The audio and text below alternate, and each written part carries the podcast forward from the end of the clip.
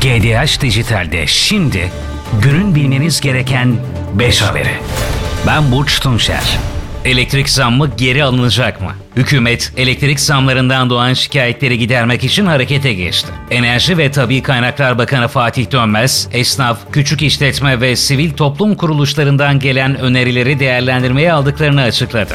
14 terörist etkisiz hale getirildi. Irak ve Suriye'de düzenlenen iki operasyonda 14 terörist etkisiz hale getirildi. İlk operasyonda Irak'ın kuzeyindeki Zap ve Avaşin bölgelerinde tespit edilen teröristlere hava harekatı düzenlendi. Operasyonda 5 PKK'lı terörist etkisiz hale getirildi. İkinci operasyon Suriye'deki Fırat Kalkanı bölgesine yapıldı. Taciz ateşi açan ve saldırı hazırlığında olan YPG'li teröristlere düzenlenen operasyonda 9 terörist etkisiz hale getirildi.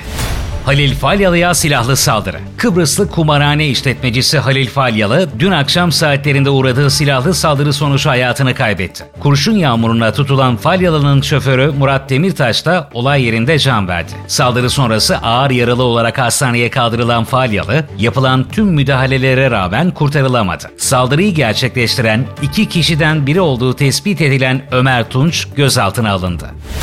Evlilik yılına göre nafaka. Süresiz nafaka dönemi sona eriyor. Yeni nafaka düzenlemesinin detayları belli oldu. Yeni düzenlemeye göre 2 yılın altındaki evliliklerde 5 yıl, 5 yılın altındaki evliliklerde 8 yıl, 5 ila 10 yıl arasındaki evliliklerde ise 12 yıl nafaka verilecek. Washington'da savaş tamtamları. Amerika Birleşik Devletleri Senatörü Bernie Sanders, Washington'da savaş tamtamlarının çalmaya başladığını söyledi. Amerika Birleşik Devletleri'nin güç kullanması halinde 75 yılın en kötü Avrupa Savaşı'yla karşı karşıya kalacağı konusunda endişeli olduğunu belirten Sanders, Ukrayna'da son derece yıkıcı bir savaştan kaçınmak için mümkün olan her şeyi yapmalıyız diyerek Biden yönetimini uyardı. Ben Burç Tunçer. Günün bilmeniz gereken 5 haberinde tekrar görüşmek üzere. GDH Dijital